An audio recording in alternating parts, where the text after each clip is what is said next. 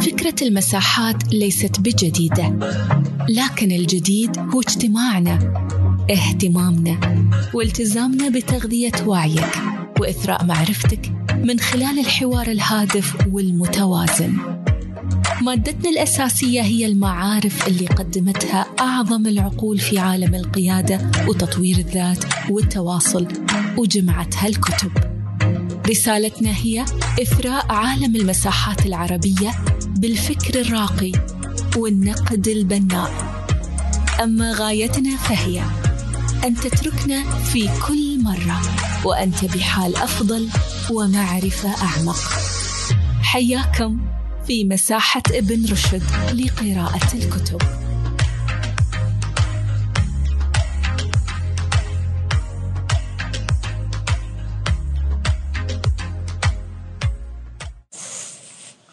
طيب يعطيكم العافية ومرحبا بكم في الجزء الرابع من مساحة ابن رشد. آه هذه المساحة اللي بدت كانت يعني فكرة آه صاحبها الأستاذ محمد آه صالح. وبعدين اجتمعنا أنا وصديقنا هيثم على تطوير هذه الفكرة والاستمرار فيها. الأساس منها أن نحن نريد أن نخدم مجتمعنا العربي والخليجي بشكل كبير جدا من خلال نشر المعرفة. المبنية على الكتب والبحوث والدراسات والأشخاص اللي قضوا جزء كبير من عمرهم حتى يطورون الكثير من الأمور المرتبطة بالقيادة بالتواصل وبالتطوير الذاتي. طبعا نحن آه عندنا مثل ما نحب نقول دائما يوم نجتمع أنا ومحمد وهيثم نحب نسن سنة وهذه السنة إن شاء الله بوجودكم ودعمكم بإذن الله راح تستمر. المساحة مثل ما تعرفون الفترات اللي طافت كانت قائمة على خيارات كتب وراح تظل قائمة على خيارات كتب بشكل مستمر وبشكل أسبوعي بإذن الله. إلا أننا ارتئينا أن ندخل كل شهر حوار مع شخصية متخصصة عندها إصدار آه أو مجموعة من الإصدارات المرتبطة بوحدة من هذه الثلاث مجالات اللي نحن نتكلم فيها اللي هي القيادة أو التواصل أو التطوير الشخصي. فطبعا آه هذا الأسبوع وفي هذا الشهر آه شرفنا كثير جدا بقبول الدكتور السعيد الظاهري لدعوتنا آه بأن يعني نستهل هذه السنة بوجود حضرته. طبعا الدكتور السعيد الظاهري ما شاء الله عليه يعني شخصية معروفة جدا في دولة الإمارات وخارج دولة الإمارات وما شاء الله حتى على مستوى عالمي. فهو يعني باحث وأكاديمي متخصص في التقنيات الحديثة وكذلك له باع كبير جدا في مجال القيادة وبالتحديد عندما ترتبط القيادة بالرقمنة والتكنولوجيا والمستقبل. فهو عضو مجلس المستقبل العالمي للواقع الافتراضي والواقع المعزز في المنتدى الاقتصادي العالمي من 2020 كذلك هو مدير مركز الدراسات المستقبلية التابع لجامعة دبي.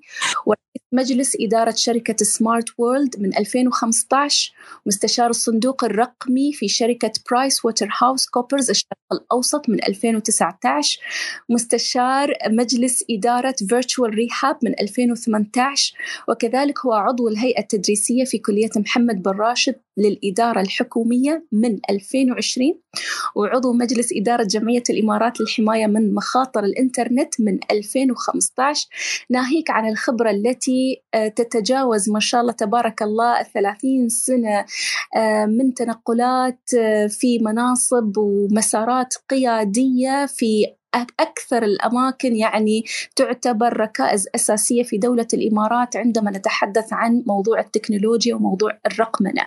يعني صراحة المسيرة طويلة جدا. الواحد الشرف لي صفية الشرف لي. الله يسلمك. وشكرا على المقدمة وعلى المقدمة الجميلة هذه. الله يسعدك الله يسلمك. طبعا من الأشياء اللي جميلة جدا أيضا وتعتبر من أحجار الزاوية في مسيرة الدكتور الأكاديمية كتاب يعني هو قل نظيره بالنسبة لنا نحن في دولة الإمارات أن يتناول كتاب يعني المسار الرقمي بهذه الطريقة.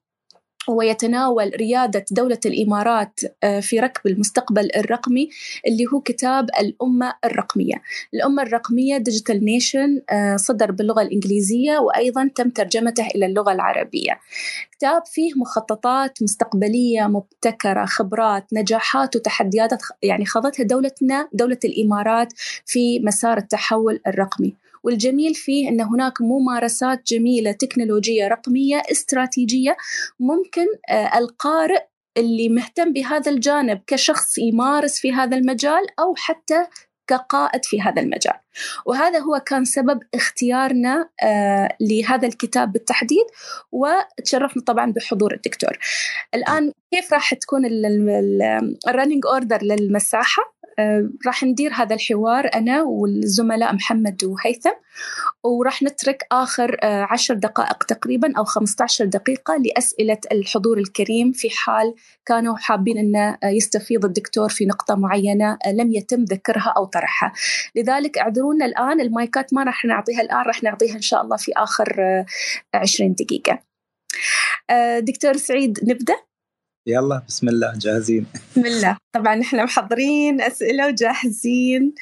فالحوار هذا اللي راح نتناول فيه موضوع القيادة في الزمن الرقمي.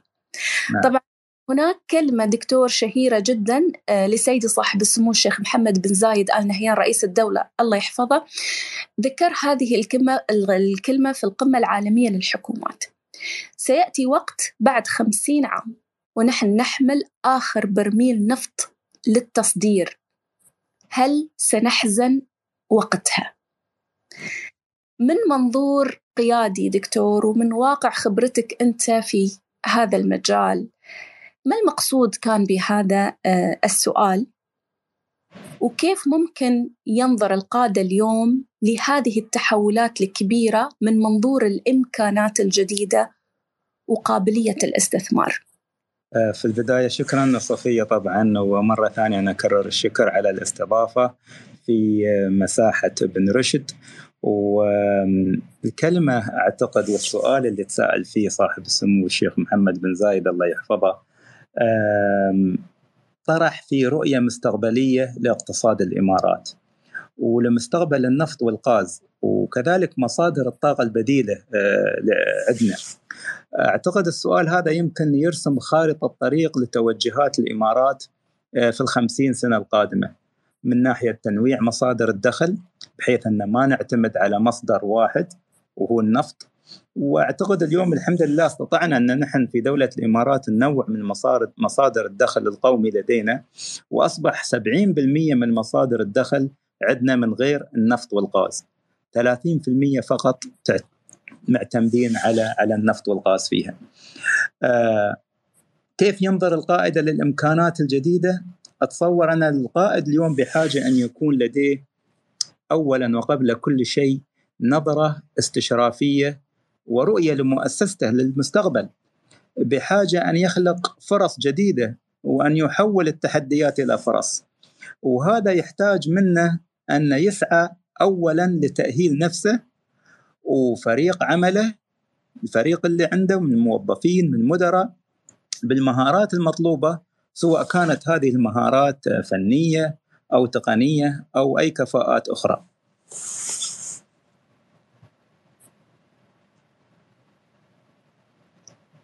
نعم دكتور تفضل.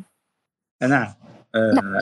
آه طيب. نعم يعني فيعني هذا هذا بالنسبة لل, لل يعني لنظرة القائد للإمكانات أن الإمكانات المتو... لابد القائد أنه يعني يكون لديه لديه نظرة استشرافية مثل ما قلت يعني وهذا مهم جدا اليوم خاصة بعد بعد يمكن يعني الكوفيد 19 والجائحة اللي مرينا فيها يعني أصبح موضوع الاستشراف من أهم المهارات المفروض أو المطلوبة عند عند القادة اليوم في المؤسسات. لأن من خلال الاستشراف يستطيع أن آه، يعني يشوف شو المتغيرات يستطيع أن يشوف شو الأشياء الجديدة اللي جالسة تأثر على على على على عالم الأعمال سواء كان الحكومات أو في في في الأعمال الخاصة؟ ويبتدي يعني يضع استراتيجية يعني مبنية على على الاستشراف نسميها future future fit strategy متوائمة مع مع المستقبل. آه، يستقل ينظر إلى الفرص ينظر إلى التحديات اللي موجودة يحاول يشوف كيف ممكن يحول التحديات هذه إلى فرص وشو المهارات اللي المفروض هو يعني يتمتع فيها وفريق العمل يجب أن يتمتع فيها حتى يستطيعون فعلا أن ينفذون ويحولون الفرص هذه إلى مبادرات ومشاريع. جميل طبعا آه، زملائي محمد وهيثم اسمحوا لي بس في سؤال صغير قبل ما أنقل لكم المايك حضرتك ذكرت موضوع الاستشراف وبس إذا بنوضح في عجالة موضوع فكرة الاستشراف لأنه يمكن في بعض الناس آه، الموضوع أو المفهوم هذا يمكن مش واضح كثير. فإذا نوضحه وما هي الأدوات أو ما هي الآلية لاستقطاب هذه الأدوات الاستشرافية في المؤسسات؟ جميل. آه، طبعا علم الاستشراف هو يعني مش جديد يعني صار له فترة طويلة يعني في في سواء كان على المستوى الأكاديمي والعلمي أو يعني كممارسات آه، يعني عند الغرب ويمكن يعني ترجع إلى إلى إلى إلى يعني بداية ال ال ال يعني هذا القرن. آه، يعني بالاستشراف هو أن يكون هناك منهجية هو أن يعني نحاول نستشعر شو هي التوجهات العالمية ال mega trends اللي حاصلة. آه مثلا الآن العالم يتكلم عن ال circular economy يتكلم عن عن توجهات آه يعني آه عالمية أخرى. نتكلم عن الإشارات إشارات التغيير اللي ممكن اليوم هذه الإشارات تكبر في المستقبل وتكون وتخلق توجهات توجهات عالمية. فهذه من ناحية اذا سبر هذه التوجهات وإشارات التغيير وبعدين محاولة رسم يعني سيناريوهات للمستقبل. نحن نعرف سبحان المستقبل اليوم ما راح ياخذ شكل واحد. يعني ما نعلم يعني ما سيأتي به المستقبل. ولذلك نحن نقول في الاستشراف ما نحاول أن آه، نعطي predictions أن نعطي تنبؤات. لا نحاول نضع بدائل وسيناريوهات بديلة طبعا بدراسات علمية. ومن ثم آه، محاولة وضع السيناريو المفضل. شو السيناريو اللي اللي ال inspiring يعني سيناريو أو السيناريو الملهم أو السيناريو أو المستقبل اللي نحن نريده؟ يعني نحققه وبالتالي بعد ما نرسم هذا السيناريو المفضل نبتدي نرجع شوي للخلف بطريقة نسميها يعني في الاستشراف back casting الرجوع أن طيب علشان هذا المستقبل يتحقق ماذا نريد أن نعمل؟ شو المشاريع؟ شو المبادرات؟ شو السياسات؟ شو التشريعات اللي نريد نحطها علشان نحقق هذا المستقبل.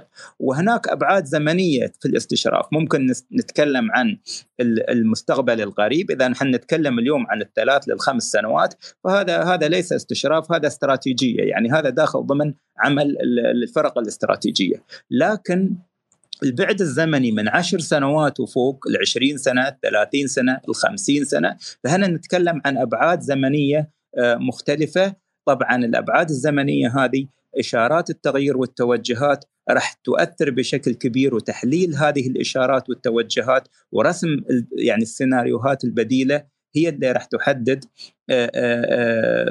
ما هو السيناريو أو ما هو المستقبل المفضل اللي نرغب أنه يتحقق وكيف ممكن أن نحقق هذا المستقبل. فهو عمل طويل عمل متكرر آه، ما نعملها مرة واحدة بس وخلاص ونقول والله استشرفنا. لا عمل بحاجة لمتابعة وبحاجة كذلك للسيناريوهات هذه اللي نضعها بحاجة أن نراجعها بين فترة وأخرى يمكن كل سنة كل سنتين لنتأكد أن هل فعلا نحن يعني هل هذا الشيء قاعد يحدث ولا في متغيرات أخرى؟ هذا باختصار عن عن موضوع الاستشراف. طبعا له منهجيات واليوم بدأت الجامعات سواء كان الجامعات العالمية أو عندنا نحن في دولة الإمارات اليوم عندنا برنامج إن شاء الله يعني راح نحاول نبدأ فيه في جامعة دبي في ماجستير في استشراف المستقبل. هناك برنامج الآن في جامعة Rochester Institute of Technology في استشراف المستقبل. وهناك كذلك دبلومات يعني ومؤسسات تقدم يعني أكاديمية دبي للمستقبل وغيرها آه، تقدم دراسات أو نقول يعني دبلومات متخصصة في استشراف المستقبل. شكرا لك دكتور يعني ولسعة صدرك تعرف نحن يعني أسئلتنا كثيرة بس كانت إجابة جدا كافية ووافية. آه، أرحب مرة أخرى بكل من انضموا لنا من الزملاء والأساتذة والدكاترة. شكرا لوجودكم معنا في هذه الجلسة. آه، أنتقل الآن لمحمد أو هيثم. محمد إذا بتبدأ. بعدين ننتقل لهيثم تفضل شكرا لك أستاذة صفية وبكل أمانة إجابة كانت مثل ما قلتي وافية وكافية من الدكتور واللي تخلينا طامعين أكثر للاستفادة من علمه. أنا سؤالي دكتور على شقين. هل نحتاج لإعادة تصور أدوار القيادة في الواقع التكنولوجي الجديد اليوم؟ وكيف أثرت الثورة المعرفية الجديدة في هذه الأدوار؟ جميل جميل شكرا أخوي محمد على السؤال أكيد يعني بالتأكيد آه، في ظل الواقع يمكن التكنولوجي الجديد اللي نعيشه يعني أعتقد آه، مهم على القائد أن يكون لديه عقلية منفتحة متسائلة اللي هي نقول عنها inquisitive mindset آه، عقلية رقمية تبحث عن عن استكشاف فرص الرقمنه للمؤسسة والعمل على تحقيقها. لابد أن يكون لديه ثقافة رقمية ومعرفة جيدة آه، يعمل على تذليل العقبات آه، تسهيل عملية التحول الرقمي في المؤسسة. وأعتقد اليوم الثورة الرقمية كذلك تتطلب من القائد آه، أن يتكيف مع التكنولوجيا، موضوع التكيف هذا مهم. وأن يعني يأخذ بمفهوم التعلم مدى الحياة life long learning آه، يتطلب منا أن يرتاح للغموض وهذه نقطة مهمة يعني اليوم نحن ما نحب أن نعمل في بيئة قامضه يعني ما حد منا يحب يعمل في بيئة بيئة قامضه ولكن يعني القصد هنا أن نتعود لأن هذا شكل العالم اليوم آه، يفعل عملية التشارك في صنع القرار يحتاج أن يبني شراكات آه، فاعلة بين. مع المؤسسات الحكومية والأكاديمية وكذلك شركات القطاع الخاص. واتصور في مبادئ مهمة لليوم للقيادة في العالم الرقمي اللي هي أهمها آه، التركيز على الإنسان أو التركيز على الناس. مبدأ اللي هو ال people first إن الإنسان اولا آه، سواء كان الإنسان هذا موظف أو متعامل. آه، المبدأ الثاني طبعا زرع الثقة يعني والمشاركة زرع الثقة بين بين القائد وبين موظفينه بين بين بين بين القائد في مؤسسته وكذلك مع المتعاملين. وأهم نقطة كذلك اليوم في العالم اللي نعيشه اللي هو أن القائد يعرف كيف يقود بحكمه. يجب أن يتمتع بمهارات مثل الذكاء العاطفي يعني آه، مثل يعني مهارات التواصل المهارات الأخرى الفنية اللي يستطيع من من من من خلالها أن يقود بحكمة. نعم. جميل جدا جميل جدا دكتور وإجابة جدا جيدة بس اعذروني إني أخص بالترحيب الأستاذ أمجد هو داخل معنا امجد طه. أه تفضل أستاذ هيثم. لا إجابة جميلة جدا جدا وحقيقة يعني أثارت فيني يعني سؤال متعلق بفترة بتاعت الجائحة بتاعت كورونا لاحظنا نعم. إنه لاحظنا إنه في حصل آه، زي ما بيقولوا دفع لعجلة التغير والتحول الرقمي نعم ف ف ف واظهرت حياه كثيرة جدا بالتأكيد الناس آه، آه، شافت الصعوبات بتاعتها فسؤالي ما هي الصعوبات الكاملة في عملية التحول الرقمي والموافقة بينها وبين رؤية مؤسسات آه، الدولة أو المؤسسة هويتها يعني؟ جميل هيثم سؤال سؤال مهم. آه، اليوم يعني نحن دائما نقول الكلام هذا. يعني التحول الرقمي هو في الأول والأخير هو تحول إنساني في المقام الأول. آه، نقول digital transformation is people transformation. عملية التغيير مهمة والجانب الإنساني هو من أهم الجوانب في عملية التحول الرقمي اللي تشمل يمكن ثلاث عناصر رئيسية الإنسان والعمليات والتكنولوجيا. الناس اليوم بحاجة لتأهيل في المؤسسة لاستخدام التقنيات الجديدة، هذه واحدة من يعني الأشياء اللي القائد يجب أن يبتدي يشتغل عليها في عم في في مؤسسته، كيف يؤهل الموظفين على على التغيير، على التقنيات الجديدة اللي بتدخل في المؤسسة، كذلك بحاجة لمواهب وهذه نقطة مهمة. ويعني واليوم يعني نشوف نحن شح المواهب. مو بعدنا نحن في على الخليج على مستوى الخليج والعالم العربي على مستوى العالم خاصة يعني التقنيات الجديدة مثل العلوم البيانات والذكاء الاصطناعي والتخصصات الأخرى البلوك تشين وغيرها من التخصصات الفنية. فبحاجة لمواهب اللي هي تفهم يعني رؤية المؤسسة وهويتها وعندها مهارات فنية وتقنية وتستطيع أن تقود وتنفذ عملية التحول الرقمي بنجاح واستخدام التقنيات المناسبة والأسهل لتنفيذ عمليات التحول الرقمي، يعني هذه المهارة أو هذه المواهب يجب أن تعرف اليوم شو التقنية اللي بتستخدمها، يعني للأسف نحن نشوف العالم اليوم يركض وراء الذكاء الاصطناعي والذكاء الاصطناعي والذكاء الاصطناعي والبلوك تشين. من غير ما نوقف ونضرب break شوي ونشوف هل فعلا اليوم الذكاء الاصطناعي هو الحل الأمثل؟ أم هنا أو البلوك تشين هو الحل الأمثل؟ أم هناك يمكن تقنيات أسهل وأبسط ممكن أن تلبي الأشياء اللي أو عملية التحول الرقمي. كذلك بحاجة إلى تغيير في الإجراءات وعمليات المؤسسة آه، بحاجة لوضع سياسات جديدة آه، وهناك دائما خاصة في هذا الموضوع في عمليات الإجراءات الجديدة والتغيير هناك في ريزيستنس نوع من المقاومة آه، ومن الصعوبات يعني كذلك عملية خلق ثقافة مؤسسية جديدة تتماشى مع متطلبات التحول الرقمي. يمكن هذه من من من أهم الصعوبات. أعتقد هذا يحتاج من القائد إلى جهد كبير في الاستثمار في عملية زرع عقلية جديدة لدى الموظفين، دائما نحن نقول ال mindset ال mindset. لأن الثقافة المؤسسية اليوم يعني مثل ما يقولون يقولون شو culture eat culture eat strategy for breakfast الثقافة الطبع نحن نقول الطبع يغلب التطبع صح ولا لا؟ هذا مثل عربي عندنا أوكي؟ فإذا عملية زرع العقلية الجديدة هذه لدى الموظفين من خلال التوعية آه، التأهيل تغيير السلوكيات اللي ما تتماشى مع بيئة العمل الجديدة هذا من الصعوبات وكثير من اليوم المؤسسات يمكن والقادة يعملون على هذا الجانب يعني اللي هو موضوع اللي هو تغيير الثقافة المؤسسية يعني بحيث أن تكون ثقافة فعلا تتماشى مع المتطلبات مع العالم الجديد مع العصر الجديد اللي نعيشه. جميل جميل تفضل يا صبرين. لا هيثم تبغى تضيف شيء؟ ولا أنت؟ لا بس بس بس عاوز أقول يعني فعلا التكيف على التغيير التغير في المؤسسات آه وإنه التغيير ده المفروض يكون خلاص جزء من آه من الدورة بتاعت المؤسسة أو الموظف والعاملين الموظف والقائد بالأخص المفروض يكون خلاص يعني ده بقى جزء من من عمله فعلا دي حقيقة يعني صحيح. طبعا أول شيء أرحب مرة أخرى بكل اللي انضموا لنا الآن في هذه اللحظات ونذكركم أن في آخر 15 دقيقة راح نتيح المجال لأسئلتكم آه، إذا في أي إضافة تبغونها أكثر من الدكتور أو توضيح.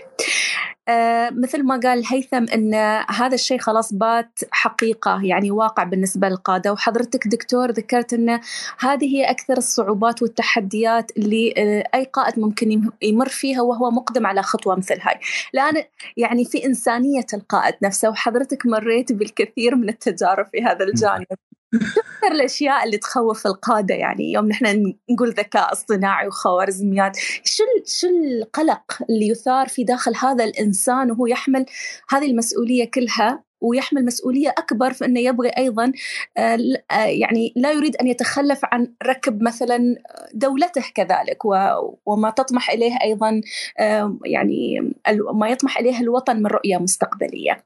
آه، شوفي صفية يعني الواقع الجديد آه، اللي نعيشه اليوم في كثير من حالة عدم اليقين uncertainty. العالم اللي نعيشه يوصف بأنه عالم سريع التغير عالم متذبذب آه، عالم معقد وغامض. ويعني له تعريف مصطلح نسميه عالم ال VUCA VUCA من V U C A حرف اختصارات يعني V for volatile U for uncertain C for complex و A for ambiguous طبعا هذا المصطلح آه، آه، يعني جابه دونالد رامسفيلد وزير الدفاع يعني في خلال أيام الحرب أو أو أو يعني نقول يعني دخول الأمريكان إلى العراق. يعني وجدوا نفسهم يعيشون في بيئة مو بعارفين كيف يتصرفون فيها فيها فيها complexity فيها ambiguity فيها تذبذب فيها غموض. ويعني وطبعا هذا يسبب قلق وعدم ارتياح للقادة. آه لذلك أهم شيء أنا اتصوره في هذا العالم الجديد هو عملية التبصر من خلال الاستشراف لتخفيض حالة عدم اليقين ويمكن من الأشياء اللي ممكن تخيف الغادة كذلك موضوع أن هذه التكنولوجيا أو يعني هذا الذكاء الاصطناعي موضوع جديد. آه، يعني نقول على جديد يمكن ظهر يعني في طبعا الموضوع هو ليس بجديد يعني قديم جدا وأنا يمكن إذا شفتوا تغريدتي اللي غردت فيها قبل فترة يعني من أوائل الناس يمكن اللي يعني والعياذ بالله ما أمدح نفسي ولكن من أوائل الناس اللي اشتغلوا في هذا الموضوع في في عام 89 90 من خلال رسالة الماجستير اللي يعني اللي عملت فيها في يعني استخدام الذكاء الاصطناعي في اللي هو تصنيف أو اكتشاف السكتة القلبية يعني في في أمريكا في New England Medical Center ف آه، آه، الموضوع هذا يخيف القادة. ليش؟ لأن آه، بالنسبة لهم موضوع جديد. يمكن ما في اطلاع ودراية بكيفية استخدام هذه التقنية وطريقة عملها. يعني نشوفه black box مثل الصندوق الأسود أو هو السحر. نقول انه كيف ذكاء اصطناعي وبيطلع شيء بتطلع بيطلع prediction بيطلع آه، أشياء يعني من خلال هذا العملية أو اللي هو ما يسمى بال deep learning أو التعلم العميق. أو حتى على على عدم يعني إدراك ومعرفة بهذه التقنية وكيفية استخدامها، هل فعلا ممكن استخدام يعني الذكاء الاصطناعي الاصطناعي لخلق قيمة للمؤسسة؟ طيب وين؟ وين ممكن نخلق القيمة هذه؟ وين ممكن نستخدم الذكاء الاصطناعي؟ فاذا يمكن هذه واحدة من الأشياء. طبعا هذا النوع من الشك وعدم اليقين يتطلب آه، يعني آه، ضرورة أن ندخل في مرحلة استكشاف. يعني ما نبتدي نحن والله أوكي يلا بنطبق الذكاء الاصطناعي. آه نبتدي نسميها نحن يعني مرحلة تجربة واستكشاف وين ممكن نطبق الذكاء الاصطناعي. هل المؤسسة عندها اليوم البيانات الكافية؟ البيانات ذات الجودة العالية لتدريب الخوارزمي خوارزميات الذكاء الاصطناعي؟ هل عندها الخبرات والكفاءات في هذا المجال؟ هل عندها الحوكمة الصحيحة؟ للذكاء الاصطناعي لأن مثل ما شفنا اليوم كثير للأسف في موضوع الرش يعني للعالم انه يستخدم الذكاء الاصطناعي. شفنا كثير من الاستخدامات اللي هي بدأ الذكاء الاصطناعي يخلق عنصرية في المجتمعات. بدأ الذكاء الاصطناعي يكون فيه نوع من التحيز بسبب أن تم تدريب الخوارزميات هذه على على أصلا على بيانات متحيزة ممكن يفرق بناء يفرق بين الناس بناء على الجنس الذكر مقابل الأنثى آه، ممكن يفرق بين الناس بناء على العرق أو اللون وحدث ولا حرج بال يمكن أنا دائما أتكلم في هذا الموضوع اللي هو ال responsible يعني AI أو اللي هو الذكاء الاصطناعي المسؤول. يعني سواء كان نحن نتكلم اليوم عن تقنية الذكاء الاصطناعي أو أي تقنية يجب أن نستخدمها يعني ان نطورها بمسؤولية ب ethical بوجود أخلاقيات بوجود مبادئ. وإلا ما نترك الموضوع يعني يعني هكذا حتى ممكن أن يؤثر على المجتمع.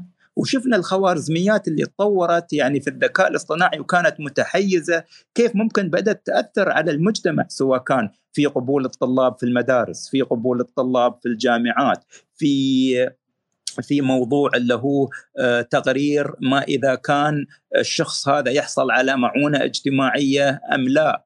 آه، في في كثير من التطبيقات اللي بحاجة لقرارات ونترك الموضوع للذكاء الاصطناعي علشان يعطينا القرارات هذه أو البريدكشن من غير ما يكون في آه، يعني نظرة شوي أعمق للموضوع من خلال شو نشوف البيانات اللي تم تدريب عليها الذكاء الاصطناعي. هل البيانات هذه فيها انحياز؟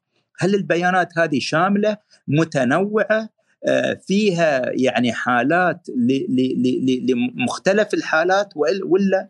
ولذلك اليوم موضوع اللي هو الاثكس الأخلاقيات ومبادئ يعني الإثيكال اي آي أصبح من من أعلى في أعلى أولويات الشركات الكبيرة والعالم في موضوع في في موضوع الذكاء الاصطناعي. يعني فهذا يمكن واحدة من من من الأشياء المهمة اليوم لما نتكلم عن هذا الموضوع أن فعلا أن يعني حاجة مش بسيطة أن نحن يعني والله نطبق الذكاء الاصطناعي لا بحاجة إلى إلى فرق عمل يعني يعني بحاجة إلى معرفة بحاجة إلى حوكمة صحيحة. موضوع الحوكمة اليوم يمكن على رأس الأولويات. بحاجة إلى فرق متخصصة في عملية اللي هو الأخلاقيات الأخلاقيات الذكاء الاصطناعي. فيعني هذه من أهم الأشياء أو يمكن الأشياء اللي تخوف القاده اليوم في هذا الموضوع. جميل جدا دكتور سعيد. بكل أمانة مع كل إجابة قاعد تفتح لنا افاق في مجالات وتخصصات كبيرة جدا ذكرت منها الاستشراف والاستكشاف وذكرت نقطة مهمة اللي هي إيش؟ الانسرتينتي حالة عدم اليقين يلا أنا هنا سؤالي إيش هو؟ هل هل هنالك ثمة أسس ومبادئ أو قيم أو إفكس كما ذكرتها يجب أن يضعها القائد في عين الاعتبار عندما يتخذ قرار التحول الرقمي نعم نعم أكيد. آه، طبعا يعني قرار التحول الرقمي يعني للقادة ينظرون له من من أهم شيء في هذا الموضوع أن يعني نعرف مدى جاهزية المؤسسة في التحول الرقمي من ناحية من ناحية وضع استراتيجية تحول رقمي للمؤسسة. الاستراتيجية هذه لابد تكون مناسبة للمؤسسة وتاخذ كذلك بعين الاعتبار مدى نضج المؤسسة في التحول. للأسف يعني نحن عندنا كثير من الممارسات في عالمنا العربي. يعني أن نحن نجيب شركات استشارية. يلا والله جيبوا ما من غير ذكر أسماء. لا أحب أن أذكر أسماء. وتيجي الشركات وندفع لها مبالغ كبيرة وتوضع استراتيجيات للتحول الرقمي. وخلاص طيب يندفع تندفع المبالغ لهذه الشركات الاستشارية. وتعال طبق الآن هذه الاستراتيجيات. يكون من الصعب جدا لأن يعني الشركات هذه أول شيء لا تفهم في عالمنا العربي اللي نحن نعيشه وثقافتنا اللي نحن موجودة ويمكن خصوصيتنا. هذا من نقطة. وكذلك يعني بتحط كل شيء في هذه الاستراتيجية وبترسم تعال في ثلاث سنوات في سنتين في خمس سنوات تعال طبق وشفنا كثير من المشاريع ومبادرات التحول الرقمي ما أنجزت في وقتها كان فيها تأخير بسبب عدم واقعية الاستراتيجيات هذه الاستراتيجيات اللي حطتها آه، يعني من النقاط الثانية كذلك المواهب المواهب البشرية الموجودة. هل في عندنا اليوم في المؤسسات مواهب يعني وكفاءات بشرية متخصصة آه، في التقنيات المختلفة سواء كان الذكاء الاصطناعي أم أن بنعينها أو أن يمكن بنعملها فريلانسنج أو من وين بنجيبها؟ الميزانيات المطلوبة للتحول الرقمي، هل هناك ميزانيات فعلا مخصصة؟ لأن عملية التحول ليست بسيطة يمكن تتطلب شراء اجهزه، تتطلب تطوير أنظمة، تتطلب يعني آه، الاستثمار في في مهارات، تتطلب يعني آه، يعني آه، إحضار كفاءات.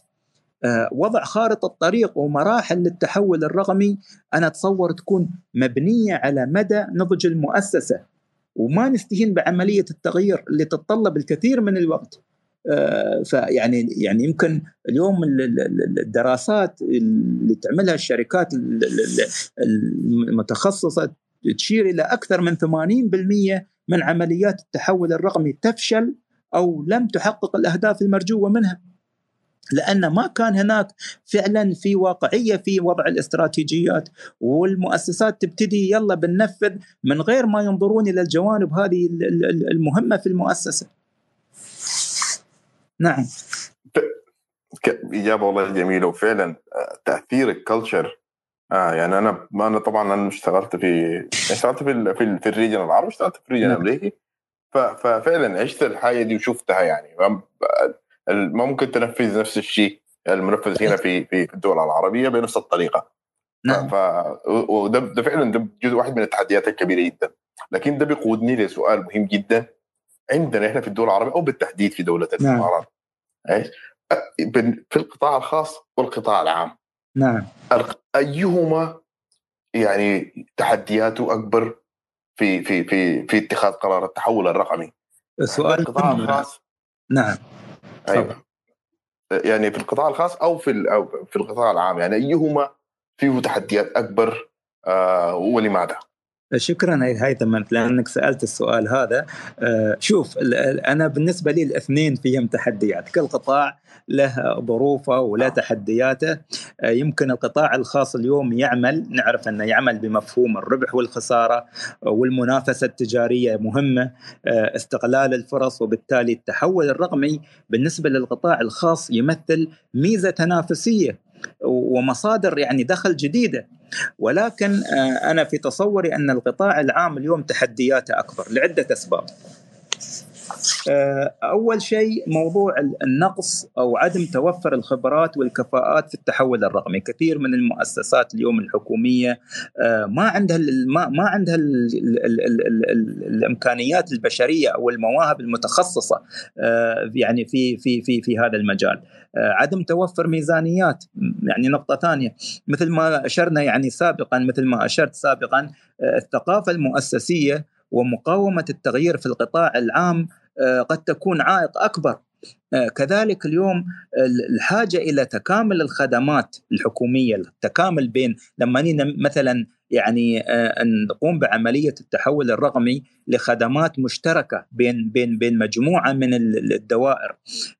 الحاجة إلى تكامل الخدمات وإشراك الشركاء الاستراتيجيين في تحويل الخدمات يحتاج لموافقات بين هذه الدوائر يحتاج لمدة زمنية أطول. فلذلك يمكن هذه الأسباب تخلي شوي عملية التحديات في القطاع العام آه، يعني أكبر من التحديات في القطاع الخاص. ولكن يعني مرة ثانية أنا أركز أن كل قطاع له تحدياته. يمكن القطاع العام التحديات شوية يعني يعني يعني آه، يعني أكبر من التحديات اللي يواجهها القطاع الخاص. صحيح صحيح. عندك إضافة أخت صفية؟ نعم. آه، طبعا نذكر آه، فقط الحضور الكريم أن راح نترك آخر آه، 15 دقيقة لمداخلاتهم وأسئلتهم فنعتذر حاليا عن آه، يعني تقديم الميكروفون للشخصيات الكريمة المت- المتواجدة في المساحة. شكرا لسعة صدركم. آه، أيضا آه، نذكر أن آه، الدكتور السعيد الظاهري عنده آه، كتاب جدا مهم فيه هذه التجارب وأكثر وفيه استشراف لتجارب التحول الرقمي كذلك. يعني ممكن يتم تطبيقه مو فقط من دولة الإمارات ولكن حتى على باقي دول المنطقة العربية. تجارب آه، جدا جميلة في القيادة في هذا ال- المجال. آه، زميلنا هيثم يمكن بعد شوي يحط لكم أيضا الرابط ويثبته في آه، تغريدة المساحة.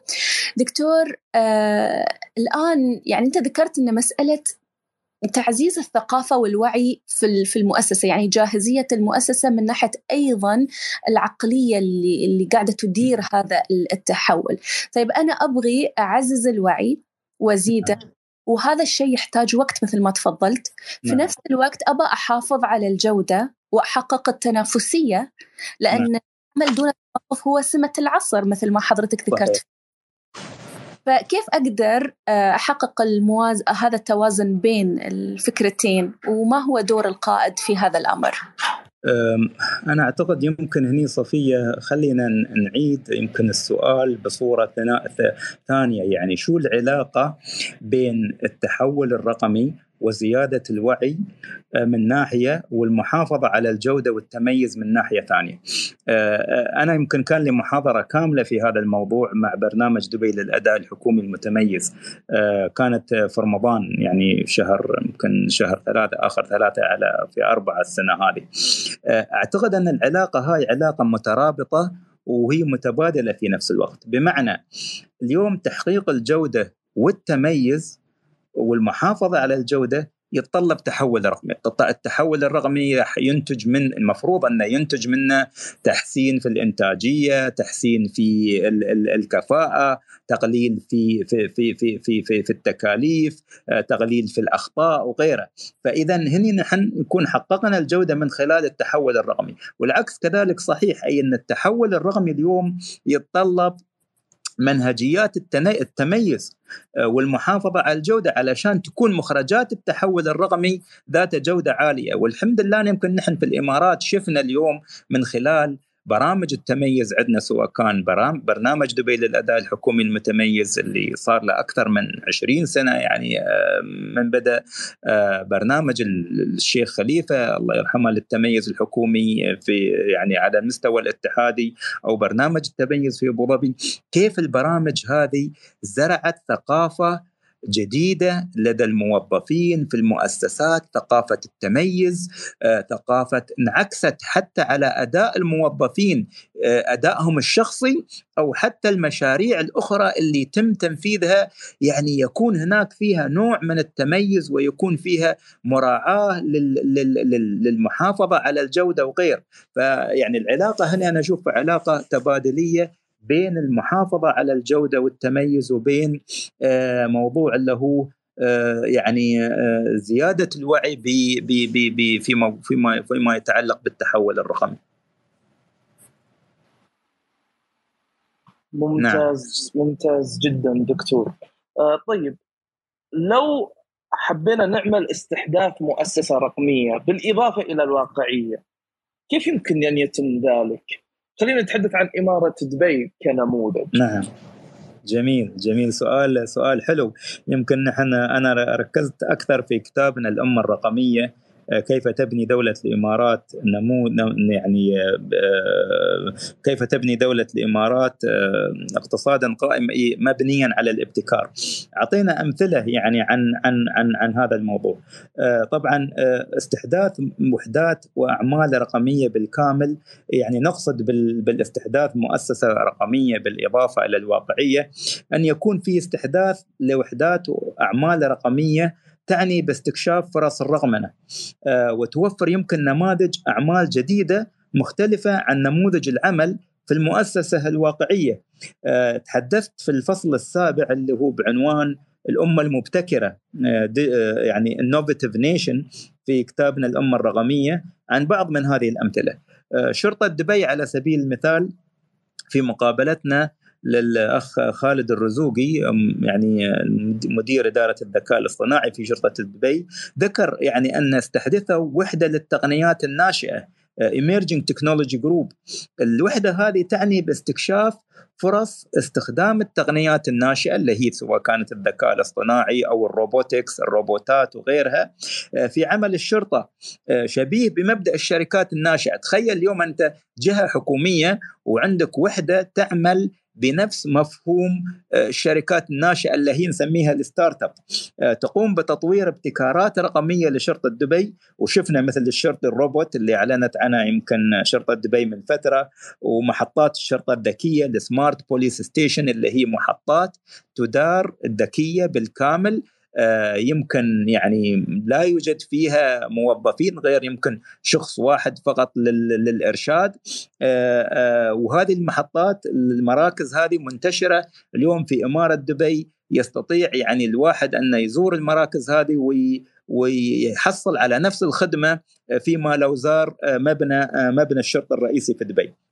كذلك هيئة الطرق والمواصلات ال RTA يمكن في مقابلتنا مع مع مع مدير عام الهيئة سعادة آه، مطر الطاير آه، استحدثوا مختبرات ابتكار آه، تعمل على تطوير يمكن ابتكارات رقمية تخدم الهيئة وكذلك يمكن تسويق المنتجات هذه والابتكارات إلى إلى عملاء آخرين خارج الهيئة.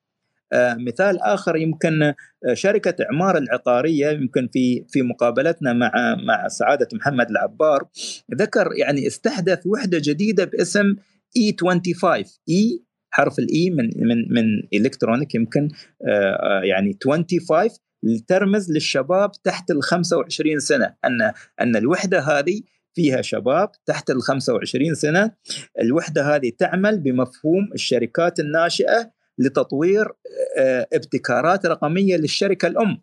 فيعني هذه نماذج يمكن يعني يعني يعني ذكرناها في كتابنا من اليوم كيف الجهات أو المؤسسات الحكومية تعمل بعقلية آه، القطاع الخاص وتعمل بعقلية الشركات الناشئة. وهذا بصراحة شفنا ان له مردود كبير على هذه المؤسسات في يعني في موضوع في التحول الرقمي في موضوع الابتكار في موضوع القيادة يعني الريادة. يعني اليوم نشوف مثلا يعني دائرة الماء والكهرباء ديوا يعني في دبي.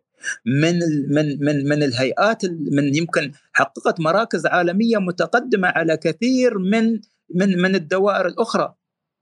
بسبب طبعا التميز بسبب يعني يعني اعتماد نماذج العمل الجديدة هذه. نعم. نعم. آه، طبعا آه، أذكركم أن هذا الكتاب يتوفر باللغتين العربية والإنجليزية الأمة الرقمية Digital Nation آه، فعلا اللي أنا عجبني في هذا الكتاب أنه هو فقط لا يتحدث عن الواقع وإنما أيضا يعطي فرصة للقارئ أنه ينظر بنظرة استراتيجية وممكن هناك من خلال هذه الخطوات اللي تم ذكرها عبر هذه النماذج أيضا تطبيق هذه الرؤى في آه، حياة القائد نفسه وفي آه، عمله في المؤسسة. الآن دكتور كيف يتم التحول من رؤية مؤسسية في عملية التحول الرقمي إلى رؤية شخصية عند القائد نفسه؟ يمكن جميل. هذا السؤال صفية. يمكن ذكرت يعني في كتابنا الأمة الرقمية آه، في الفصل الأول بالتحديد آه، اللي هو يعني بعنوان التحول الرقمي في صميم الرؤية الوطنية. آه، من خلال مقابلتنا بصراحة يمكن 20 يعني من من القيادات الحكومية وقيادات التحول الرقمي في المؤسسات. ذكرنا وطبعا هذه استخرجناها كان كان كان استنتاج من خلال المقابلات اللي قابلنا المسؤولين هذيلا إن الرؤية الملهمة اليوم اللي وضعتها القيادة يعني قيادتنا الرشيدة في الإمارات والأهداف العالية وعملوا بتوصيل هذه الرؤية بتفاصيلها آه، لإلهام قادة التحول الرقمي في المؤسسات وحشدوا الجهود آه، لتحقيقها لأنها رؤية ملهمة آه، ذات أهداف طموحة وعالية آه، تستحث همم الجميع من المدراء والموظفين لأن يكونوا جزء منها. أخذ يعني هذه الرؤية أو هذا الشيء يعني خلى يمكن المسؤولين في الحكومة يأخذون يعني هذه الأهداف وهذه الرؤية كنوع من التحدي الشخصي. يعني بيرسونال كويست مثل ما ذكرنا في كتابنا باللغة الإنجليزية أخذوها كنوع من التحدي الشخصي اللي يخلق الرغبة لدى المسؤول أو الموظف لتحقيق وإنجاز هذا التحدي فهذا ما كنا نعني فيه أن تحولت الرؤية والأهداف العالية اللي وضعتها القيادة إلى رؤية شخصية عند الموظفين وكنوع من التحدي أن ينجزونها. نعم. ممتاز ممتاز جدا دكتور. آه مثل ما وعدناكم إن آخر ربع ساعة راح نخليها للأسئلة. آه اللي حابب آه يطرح أي سؤال على الدكتور يطلب المايك وراح يعطى المايك إن شاء الله. بس مثل ما قلنا لكم نتمنى منكم إن السؤال يكون عن شيء ما غطى الدكتور أو عن إضافة ودكم تستفيدون منها. عندنا الأخ فهد فهد عندك المايك. السلام عليكم ورحمة الله وبركاته. إذا تقصد عليكم السلام والرحمة. أخوي فهد مرحبا. مرحبا معكم فهد. دكتور سعيد كيف الحال؟ الله يسلمك يا طويل العمر. يا مرحبا بك. عندي سؤالين تقدر تجاوب على سؤال واحد إذا اختصار تفضل تفضل أخوي آه، فهد. شوف أول شيء آه، دكتور بالنسبة للامه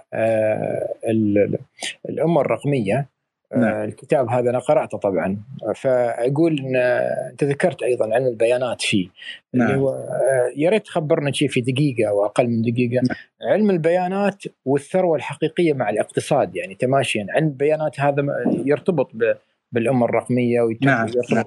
ما ما في هو رابط رابط 100% طبعا صحيح. هذا أول سؤال ثاني سؤال كان على أساس آه، كيف إن التحول الرقمي تقدر ان تربطه مع ال quality of life بس نبغى الجمهور على أساس يعرف ال quality of life مع الأمة الرقمية أو التحول جميل. جميل. شكرا, شكرا أخوي فهد على الأسئلة. بالنسبة ابو فهد أبو فهد معك مش فهد. أبو فهد. أبو فهد اسمح لي. أبو فهد ما غيره المكتبة الرقمية. العتب. أبو فهد العتب عن نظر يا طويل العمر. الله يخليك. أنا والله قريت كتابك ترى أكثر من مرة. جزاك الله خير. جزاك الله خير. الله يسلمك. الله يسلمك. سؤالين مهمين. طبعا أكيد نحن ندرك اليوم أن البيانات هي هي أصبحت العالم يقول عنها الفيول. يعني الفيول حق الاقتصاد الرقمي أو هي وقود يعني الاقتصاد الرقمي وقود التحول الرقمي.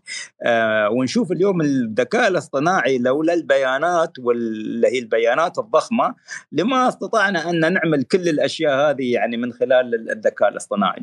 فطبعا يعني ذكرت في الكتاب أن اليوم يعني آه، موضوع اللي هو علم البيانات ال data science آه، هو طبعا من من من من الأشياء المهمة لتحقيق اللي هو لاستخدام البيانات. اليوم يعني الكثير من المؤسسات آه، تملك بيانات بكم هائل. لكن يعني وأنا اليوم قاعد قاعد أقرأ مقالة يعني استخدام البيانات هذه يمكن أكثر الشركات والمؤسسات ما تستخدم يعني 60% إلى 70% من هذه البيانات اللي تملكها ما تستخدمها لاهدافها الاستراتيجية للأسف. فالقضية مش قضية جمع بيانات ولكن ماذا نعمل بهذه البيانات؟ وكيف نحول البيانات إلى إلى إلى إلى insight إلى تبصر يعني كيف نستطيع من خلال ال analytics آه، كيف نحول البيانات هذه إلى insight ممكن يدعم عملية اتخاذ القرار آه، آه، في المؤسسات. اليوم لما نشوف يعني وذكرت نماذج يمكن يعني من في في في الكتاب الأمة الرقمية كيف اليوم دبي استخدمت البيانات من خلال طبعا مؤسسة دبي للبيانات واستراتيجية دبي للبيانات. آه، وأعطيت أمثلة يمكن أحد الأمثلة. آه اليوم البيانات أنت شوف البيانات مثلا هذه اللي هي بيانات ال utility بيانات الماء والكهرباء بي إن والله يعني عملية الفتح العداد واغلاق العداد. يعني عندما تفتح عداد معناته في واحد ساكن جديد بيسكن في المنطقة هذه فيحتاج أنه يفتح عداد جديد. هذه البيانات لما تنظر لها على على على على مدى من الزمن تعطيك مؤشر وتستطيع أنك تحللها تعطيك مؤشر تعرف مين يعني تعرف حركة الناس. اليوم الناس وين جالسة تسكن؟ اليوم الناس وين تنتقل من أي مكان إلى أي مكان؟ بيانات الانتقال نفسها اللي هي ال GPS data أو يمكن بيانات اللي, اللي تملكها شركات الاتصالات. بيانات مهمة اليوم في موضوع اللي هو معرفة حركة الكراود اللي هو حركة الحشود وين التجمعات موجودة أكثر؟ وبالتالي يعني ننظر إلى إلى البيانات نظرة استراتيجية يعني وكيف ممكن أن نحن فعلا يعني شو هي البيانات اللي بحاجة إلها اللي ممكن فعلا تعطينا هذا التبصر؟ ف, ف فاليوم يعني دبي من خلال تنفيذ مبادرات ال open data يعني الحمد لله اليوم يعني فيه بيانات يعني في منصات للبيانات المفتوحة سواء كان دبي بلس ولا على المستوى الاتحادي منصة بياناتي أو منصة أبو ظبي للبيانات. القصد أن كيف نحن نحول البيانات اللي تملكها المؤسسات وهذا الموضوع يمكن الاهتمام بالبيانات صار غريب جدا. يعني يمكن في السابق ما كان يعني كانت فعلا يعني صحيح يمكن الدوائر تجمع بيانات لكن مع مع وجود الذكاء الاصطناعي ومع ظهور الذكاء الاصطناعي وعلم البيانات بدينا نشوف كيف ممكن نحول ال data هذه اللي تملكها المؤسسات إلى insight. وهنا وهنا تكون القيمة الحقيقية. كيف نستطيع أن نخلق قيمة من البيانات. ولذلك يمكن التخصصات اللي ذكرت أنا تخصص علم البيانات موجود اليوم. يعني عندنا يعني كذا ماجستير في هذا التخصص في جامعاتنا في في في الإمارات وبدت الجامعات تأخذ يمكن موظفين. بدأت الحكومات أو الحكومة تدعم موظفيها موظفينها ويدخلونهم في برامج علوم البيانات علشان يستطيعون فعلا يستغلون البيانات اللي موجودة عندها عندهم ويحولونها إلى إلى إلى إلى إلى انسايت مثل ما قلت. وسؤالك الثاني ذكرني ذي أبو فهد نسيت. اللي هو quality of life طبعا. آه quality of life نعم جميل جميل. يمكن واحد من الفصول اللي تكلمنا عنها اليوم آه قلنا نحن بالإنجليزي خلينا from from from from a smart nation to a happy nation. من من من أمة ذكية إلى أمة سعيدة. ونقصد في نقصد في هذا اليوم التحول الرقمي. يعني يجب أن يعني هو هو ما هو إلا أداة لتحقيق الرفاه بالنسبة للمجتمعات، كيف تحقيق الرفاه؟ أنا اليوم أنا يوم أستطيع أني أنجز الخدمات كلها من هاتفي من تليفوني وأنا جالس في البيت من غير ما من غير الحاجة أني أنا أروح إلى يعني أركب سيارتي وأروح لمركز خدمة العملاء وأضيع يمكن ساعة أو ساعتين في من يومي لأنجز معاملة أستطيع أني أنجز الخدمات هذه بصورة إلكترونية من خلال التليفون. والحمد لله قطعنا شوط كبير جدا نحن في موضوع تحويل الخدمات الإلكترونية آه، يعني آه، إلى إلى خدمات ذكية ممكن إنجازها من خلال التليفون. فالقصد هنا أن التحول الرقمي ننظر له كممكن لتعزيز جودة الحياة. آه، رفاه رفاه رفاه رفاه المجتمع وتحقيق يمكن آه، السعادة. ويمكن شفنا من خلال الممارسات اللي موجودة اليوم عندنا مؤشر السعادة يعني آه، موجود في دبي اللي يعكس مدى رضا الجمهور عن الخدمات المقدمة لهم في أي دائرة من الدوائر. فهناك داشبورد اليوم عند القيادة تشوف لحظيا في أي دائرة من الدوائر مدى رضا الجمهور والجمهور والمتعامل له الأحقية الكاملة الأحقية أنه يحط راية هل هو راضي عن الخدمات هل هو غير راضي شو المشاكل اللي واجهها وننظر إلى هذا المؤشر اللي يعكس حالة نسبة الرضا عند الجمهور عن الخدمات اللي مقدمة لهم. فهني نحن نتكلم اليوم أن فعلا الخدمات هذه آه، القصد منها في النهاية أن تحقق الرفاه وتحقق جودة الحياة وتحقق سعادة المجتمع.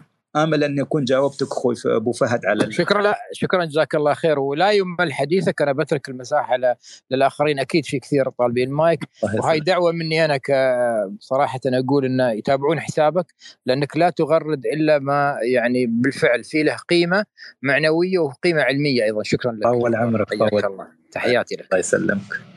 شكرا لك أبو فهد. طبعا آه، ما شاء الله في وايد أسئلة آه، في وايد آه، أخوة طالبين المايك. بنمدد شوية محمد وهيثم عشر دقائق زيادة. ما عندي مانع. حسب الدكتور حسب الدكتور. ما عندي مانع تفضلوا ولا العشاء العشاء يتريانا بننتظر شوي ما في مشكلة. مشكور يا دكتور مشكور والله. طيب خلونا نخلي الأسئلة السريعة على أساس بس ضيق الوقت. ف محمد عندك المايكات؟ جميل جدا. راح نبدأ بالدكتور هاني وبعد الأستاذة وفاء. آه، يعذرون اللي طالبين مايك وأسمائهم مش معرفة أو مش واضحة. يعذروني بقبول عن قبول المايك. آه، أما البقية راح إن شاء الله نمشي بالدور. تفضل دكتور هاني. شكرا شكرا أستاذ محمد. آه، في البداية مستمتعين ما شاء الله يعني. شكرا دكتور سعيد على هذا الوصف الجميل والتحول الرقمي. جزاك الله خير. الله آه، دكتور عندي عندي بس استفسار بما يتعلق بالتحول الرقمي على مستوى دول الخليج. نعم. يعني اللي المتتبع للتحول الرقمي في دول الخليج بدأ تقريبا معانا يمكن نقول في الألفية بداية الألفية الماضية. نعم نعم. حتى الآن يعني يعتبر يمكن يعني مدة مدة كافية نعم. يعني استخدام أدوات استراتيجيات هذا التحول بشكل يعني. ينعكس ايجابا على على على المنطقة وعلى الدول. اللي لاحظه دكتور إنه إنه خلال يعني يعني التحول الرقمي ما شاء الله الدول بدأت اشتغلت على التحول على مستوى استراتيجيات الوزارات والمؤسسات الموجودة، لكن هذا الأمر ما انعكس بالشكل المقبول أو المرضي على على تمكين المواطن الخليجي بحيث إنه يقدر يعتمد على نفسه على سبيل المثال ما زلنا يعني نعتمد على التوظيف الحكومي دائما في في في الفترة الحالية. ما زال يعني المواطن يعني خلال الفترة الماضيه لما صارت أزمة النفط أصبح يعني شوية الحكومات يعني صارت لها مشكلة في قضية التعيينات والتوظيفات وغيرها فتأخر تأخرت هذه العملية. فرأيك ليش ليش يعني التحول الرقمي ما انعكس آه، ايجابا بشكل كبير على على تمكين المواطن الخليجي بحيث إنه يعتمد على نفسه في خلق وظائفه في التحول في التجارة الإلكترونية وهذا الأمر يعني؟ إذا فهمت سؤالك أخوي هاني اليوم يعني كيف ممكن التحول الرقمي يمكن المواطن الخليجي آه، يعني من من من القيام بأعمال آه، يعني أو يعني يخلق فرص جديدة؟ أتصور أتصور الإجابة يمكن على على على على, على هذا السؤال. آه، يعني يتعلق باليوم الريادة الريادة في في في في, في الأعمال. وأنا دائما يمكن أتكلم في هذا الموضوع. نحن اليوم يعني الحمد لله يعني حققنا يعني يعني تقدم أو حققنا قطعنا شوط كبير في التحول الرقمي. لكن نريد اليوم نخرج رواد أعمال يظهرون على مستوى العالم. يعني آه، آه، رواد أعمال في في التحول الرقمي. في الرقمنه مثل نشوف نحن جيف بيزوس صاحب أمازون مثل بيل جيتس مثل مثل إيلون ماسك. يعني الوصول إلى ال unicorn انه يكون رائد الأعمال اليوم يعني أن يظهر. وشفنا نماذج الحمد لله يعني بسيطة وجميلة. يمكن عندنا في دولة الإمارات الشباب اللي بدوا في كريم ويعني ويعني يعني أصبحت شركة اليوم يعني اللي هي نقول عنها unicorn آه، اللي اللي اللي بدأ في سوق دوت كوم واشترت أمازون وغيرها من ال startups اللي طلعت مؤخرا ووصلوا لل unicorn.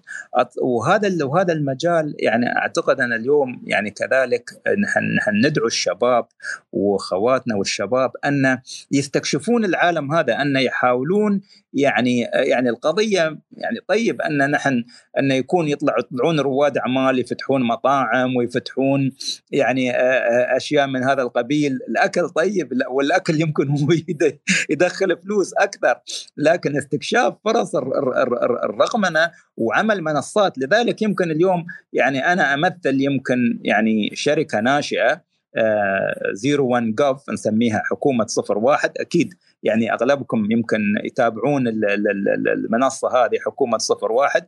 اللي هدفنا أن نطلع بالمنصة هذه على مستوى عربي وعالمي تكون منصة مرجعية في الابتكار توفر آه، توفر نقول يعني يعني يعني قصص للإبتكار توفر آه، توفر آه، يعني يعني كذلك يعني منصة تشاركية في موضوع ما, ما يتعلق بالإبتكار. فيمكن هذا أحد النماذج ونشوف المشاكل والعقبات والتحديات اللي تواجهنا في هذا في هذا المجال.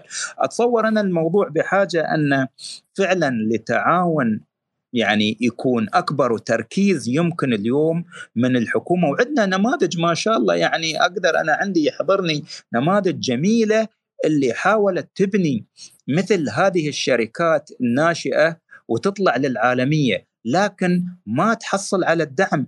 ما تحصل على الدعم من سواء كان من الحكومة أو سواء كان من المؤسسات الأخرى نقول علشان أن تعمل scale up أن تنمو أنها تكبر.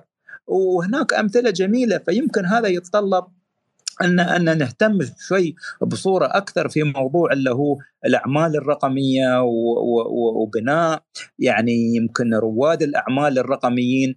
عندنا في دولة الإمارات الحمد لله في في مبادرات ومشاريع كثيرة يعني في في في هذا المجال يمكن اللي يتابع يشوف اليوم حتى على المستوى العالمي يعني أن دولة الإمارات هي يمكن الدولة المفضلة فيما يتعلق بريادة الأعمال okay؟ وفيما يتعلق بالدعم اللي هو ممكن يحصلونه رواد الأعمال آه سواء كان دعم مؤسسي اللي هو venture capit من venture capitals أو في يعني استثمار ملائكي نقول angel angel investment لكن يحتاج طبعا يعني هذا الموضوع بحاجة إلى إلى المخاطرة. يعني دائما اليوم رائد الأعمال يدرك أن حجم المخاطرة في هذا الموضوع ولكن تكون مخاطرة مدروسة ويبتدي ينظر إلى أن كيف ممكن يطلع بال بال بال بال بالشركة هذه ال startup على مستوى عربي وعلى مستوى وعلى مستوى عالمي.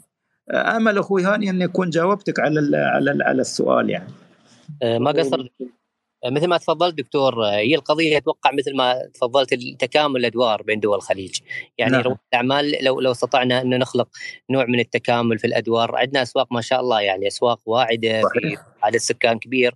فبالتالي نجاح ريادة الأعمال قد تكون أسهل بالنسبة لنا لو لو استطعنا أن نخلق منظومة منظومة قائمة على التكامل وعلى التشارك في هذا المجال. وهذا وهذا الكلام يمكن يقودني يعني يذكرني أن يعني نحن في منظومة التعاون الخليجي يجب أن نركز على الجانب هذا. مثل ما ذكرت عندنا سوق خليجي واعد يعني في هذا المجال. نحن ما نتكلم اليوم عن دولة مثل فقط دولة الإمارات. نتكلم عن عن عن عن عن دول الخليج. السعودية البحرين قطر الكويت عمان. فسوق خليجي واعد. أتصور لو يعني عملنا هذا التكامل مثل الاتحاد الأوروبي يعني دائما تكون مبادرات تكاملية على مستوى الاتحاد الأوروبي فنحن بحاجة أن نحن نركز شوي على هذا الجانب. شكرا دكتور. جميل جدا. جميل جدا. سؤال جدا جميل من الدكتور هاني وإجابة أجمل من الدكتور سعيد. ناخذ الأستاذة وفاء وبعدها عبد الوهاب. حياكم الله جميع دكتور سعيد دكتور سعيد سعيد. اليوم أنا بني أول مرة ألتقي فيك. دكتور أكلمك أنا من جانب جامعي. أنا يعني technical consultant في الجامعة ونركز كثير إحنا على الطلاب في هذا المجال على أساس نطور موضوع التقنيات عندهم. فنركز على التصميم الصناعي وال machining وعلم ال machining والجيكو وإلى غيرها من التقنيات الحديثة.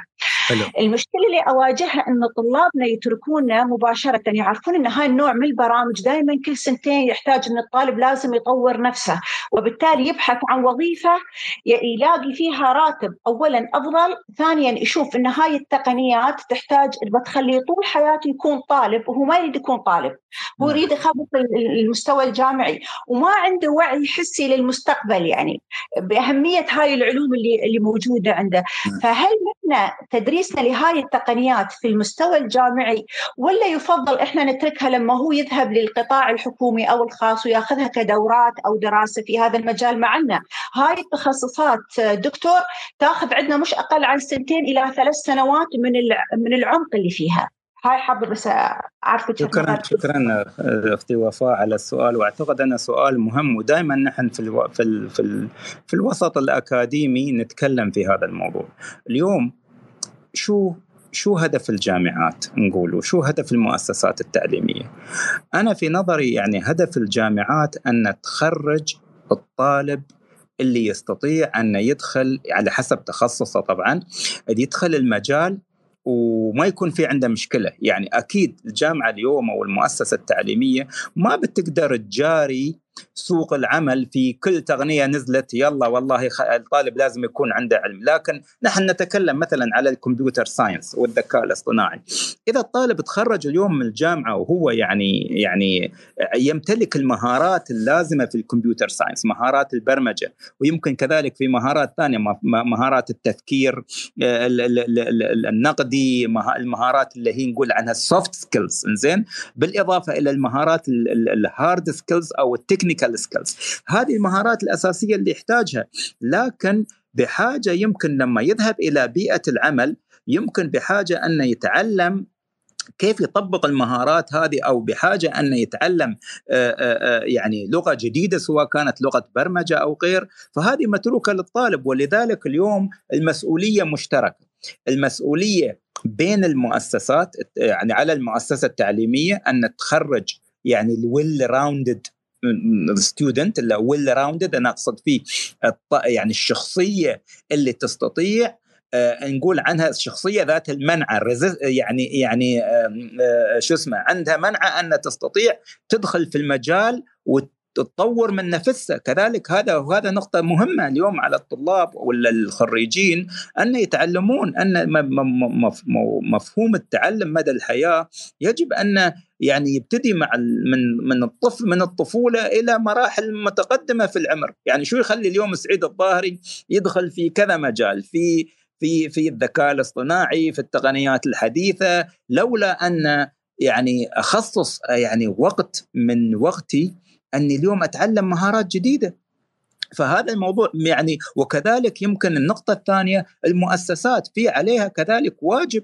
المؤسسات ما تنتظر اليوم أن الخريج يجي عنده يعني جاهز. والله تعال أنت يعني صحيح جاهز الخريج جاي ممكن يعمل بحاجة إلى اكتساب خبرة توفر له الإمكانيات بحاجة يمكن يدخل في دورات تدريبية متخصصة.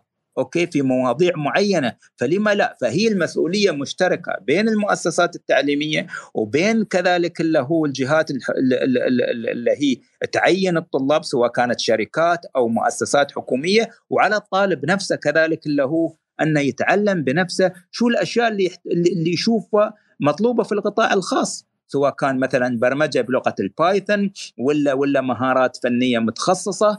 يعني آه، أو أنه يدخل حتى يدفع فلوس على دورات اللي هي نسميها ال micro credentialing اللي توفرها اليوم المنصات مثل Coursera و edX وغيرها يستثمر في نفسه.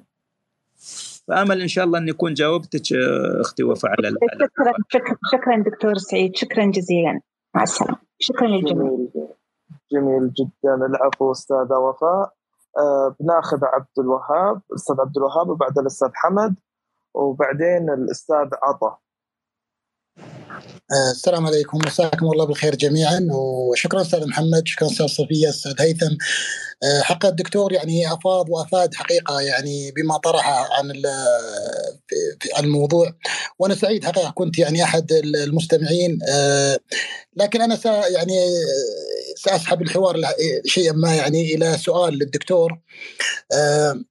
يعني أنا باعتبارني مطلع أو يعني أبحث في قضية القيادة وأقرأ بها آه، التحدي السابق الذي كان يوجه يواجه القادة حقيقة كان هو يعني من بين التحديات كان اتخاذ قرارات حاسمة في المنظمات بناء على معلومات غير مكتملة. نعم. وكان القادة وكان القادة يعتمدون بذلك على خبراتهم السابقة أو على آه، قدرتهم آه، الشخصية على الحدس والتنبؤ. نعم. اليوم التحول الرقمي يعني أصبح يوفر هذه المعلومات والإحصاءات والبيانات بشكل دقيق آه، السؤال يعني طبعا نحن في دول الخليج ولله الحمد محظوظون بهذا التحول السريع أيضا اجتماعية وتقبل لهذا التحول لا سيما مع تحسن الخدمات وتطورها. السؤال يعني آه، اللي يعني يدور في ذهني يعني إلى إلى أي مدى قلص التحول الرقمي من أهمية آه، خبرات القادة ومهارات في قضية اتخاذ القرار فيما يخص الحدس والخبرات السابقة. السؤال الثاني دكتور آه، آه، أنا أعتقد يعني نحن أيضا لدينا مشكلة أو ليس مشكلة وإن ملاحظة في قضية آه، ضخ هذه المعلومات، القوالب التي تزود القادة أو صناع القرار بالمعلومات. هناك مست... طريقة التجاوب الاجتماعي مع هذه القوالب قد يكون إلى حد ما في نوع من الإهمال أو لا مبالاة أو اعتقاد إنها شيء هامشي.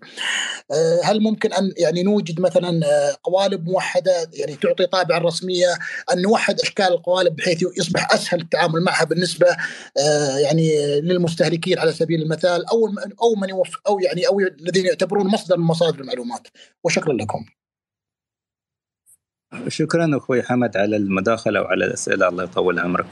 بالنسبة للسؤال الأول ما يخص ب آه، يعني إلى أي مدى قلص يمكن التحول الرقمي آه، آلية اتخاذ القرار لدى القيادة؟ آه، أعتقد أنا يعني لدرجة كبيرة جدا نقول اليوم التحول الرقمي مكن يعني أو مكن ووفر للقيادة اتخاذ قرار مبني يسمونه evidence based evidence based يعني آه، مبني على أدلة مبني على دليل. فالادله طبعا يعني قد تطلع من تحليل البيانات اللي موجود عند المؤسسات سواء كان اليوم على مستوى صنع القرار في المؤسسات أو حتى على مستوى الحكومة. اليوم البيانات والتحول الرقمي سهل آه، أو مكن القادة من عملية اتخاذ القرار ووفر لهم آه، يعني آه، وفر لهم إمكانية اتخاذ القرار آه، بناء على المعطيات وبناء على الأدلة الموجودة في من البيانات. ولكن هذا كذلك مهم نقطة مهمة اليوم. ننظر إلى البي... هل اليوم البيانات اللي تملكها المؤسسات صحيحة ودقيقة نقول لدرجة عالية بت بت بتستغربون يعني من من يمكن أحد المؤشرات أو أحد الإحصائيات. أنا جالس أجهز عندي الأسبوع الجاي آه، مشاركة وجالس في علم في موضوع حوكمة البيانات. جالس أجهز للموضوع هذا. تخيلوا اليوم يعني 3% فقط من البيانات اللي تملكها المؤسسات. هذه طبعا يمكن الإحصائية قديمة نقول 2018 2019 الاربع سنوات الماضية. لكن مدى دقة البيانات أو ال quality of data نسميها جودة البيانات لدى المؤسسات ما تت... هذه الشركات نتكلم ما نعرف في القطاع الحكومي ما حصلت الإحصائية لكن 3% تقريبا. فلما نتكلم اليوم عن جودة بيانات ب... ب... ب... بنسبة 3% فاذا يعني عفوا شو شو يعني كيف بتساهم البيانات هذه أو بيساهم عملية تحليل أنتم تعرفون يعني في مثل نقول نحن garbage in garbage out ما يدخل rubbish in rubbish out إذا كانت الأشياء غير صحيحة فأكيد بتنعكس على على طريقة اتخاذ القرار وعلى وعلى عملية اتخاذ القرار. آه، لكن نقول لدرجة كبيره لدرجة كبيرة اليوم أن التحول الرقمي سهل ومكن القادة من عملية اتخاذ القرار ووفر لهم يعني وفر لهم إمكانية أن تكون القرارات اللي تصدر قرارات مبنية على على على نوع من الأدلة اللي هي يعني آه، أدلة. هذا الجواب على على الشق الأول من سؤالك أخوي حمد. آه، الشق الثاني فيما يتعلق عن عن مدى وجود القوالب أنا بصراحة ما فهمت شو تقصد يعني بالموضوع القوالب. لو توضح لي علشان أقدر أفهم السؤال. آه، أنا عفوا دكتور أنا عبد الوهاب آه، صاحب السؤال. عبد الوهاب. أوكي إيه اسمح لي أنا أنا أنا هو طبعا السؤال مثل ما تفضلت دكتور هو يعني لعل يعني السؤال يلحق بإجابتك طال عمرك اللي عندما ذكرت إن المعلومات في بعض المؤسسات بعض المنظمات غير دقيقة. أنا كان سؤالي هل ممكن أن يعني يعمل التحول الرقمي على مثلا نمذجة آه، قوالب معينة يعتبر إلى حد ما قوالب رسمية قوالب يعني معتمدة سواء من جهات مختصة آه، بحيث أن صاحب المستهلك على سبيل المثال يعني يجيب عليها فيفهم هو من خلال هذه القوالب أنها ستؤثر في صناعة القرار وهي ليست أمر يعني ممتاز ممتاز. فهمت فهمت فهمت سؤالك عبد الوهاب. آه شوف الموضوع يتعلق يعني بموضوع حوكمة البيانات. كيف اليوم؟ وهذا موضوع مهم جدا في المؤسسات. آه أكيد مثل ما نقول أن المؤسسات تجمع بيانات كثيرة. بيانات من الأنظمة اللي تملكها من من من المتعاملين آه بيانات عن الموظفين عند المؤسسات بيانات آه، بيانات يمكن تي من ال social media من من من قنوات التواصل الاجتماعي. آه، عملية يعني وضع البيانات هذه والاستفادة منها لتحويلها إلى مخرجات ممكن تساهم في عملية صنع القرار هذا اللي هو نسميه نسميه ال data analytics تحليل البيانات. فموضوع موضوع ال governance أو الحوكمة وتحليل البيانات. موضوع مشترك يحتاج إلى إلى إلى إلى فرق عمل يعني ويحتاج إلى جهد من المؤسسات وكذلك نضج مؤسسي في عملية أن شو هي البيانات المهمة اليوم اللي المؤسسة ممكن تستفيد منها في عملية صنع القرار. وكيف ممكن البيانات هذه توضع وذن الكونتكست يعني أن شو البيانات؟ أول شيء شو هي البيانات اللي بتساهم في عملية صنع القرار؟ كيف ممكن أن نجمع البيانات هذه بشمولية أن يكون عندنا بيانات شاملة؟ okay. وكيف ممكن أن يعني نحلل البيانات هذه؟ وشو اللي ممكن نحصل عليه؟ القوالب اللي نتكلم عنها اللي ممكن تساهم وتزود متخذي القرار في المؤسسات بالتبصرة واللي نسميه ال insight المهم اللي ممكن يساعدهم آه، آه، في عملية صنع القرار. هذه مرحلة أتصور أنا مرحلة تحتاج إلى نضج. آه، نحن بعدنا يعني في في في في يمكن في عملية التحول الرقمي ما وصلنا إلى إلى إلى إلى إلى مرحلة عالية من النضج. في بعض المؤسسات ما أقدر ما أريد أقول يعني أستثني في بعض من المؤسسات قطعه شوط كبير. لكن موضوع تحويل البيانات إلى انسايت وعملية تحليل البيانات ووضعها في قوالب متخصصة يمكن لصناع القرار. لاتخاذ القرار آه، بحاجة إلى إلى إلى المزيد من الجهد فيما يتعلق بالحوكمة حوكمة البيانات وتحليل البيانات. بحاجة كذلك إلى وجود منصات ممكن يعني أو نسميها data lakes اللي هي تجمع البيانات هذه كلها وبحاجة إلى ناس متخصصين يشوفون يعني كيف يحولون البيانات هذه وشو هي البيانات اللي بتساعد فعلا في عملية صنع قرار في مجال أو سياسات معينة. أو بتساهم في عملية صنع القرار. جميل جدا. امل ان أكون جاوبتك أخوي عبد عبد الوهاب على سؤالك. شكرا دكتور الله يعطيك العافية. أجبت وافقت الله الشكر لك أستاذ عبد الوهاب على هذا السؤال الجميل. الشكر دائما موصول للدكتور سعيد. ناخذ الأستاذ حمد وبعدها عطا وبعده الأستاذ فهد اللي أنا طولت عليه لكن إن شاء الله إني أمون عنده. تفضل أستاذ حمد. ألو السلام عليكم.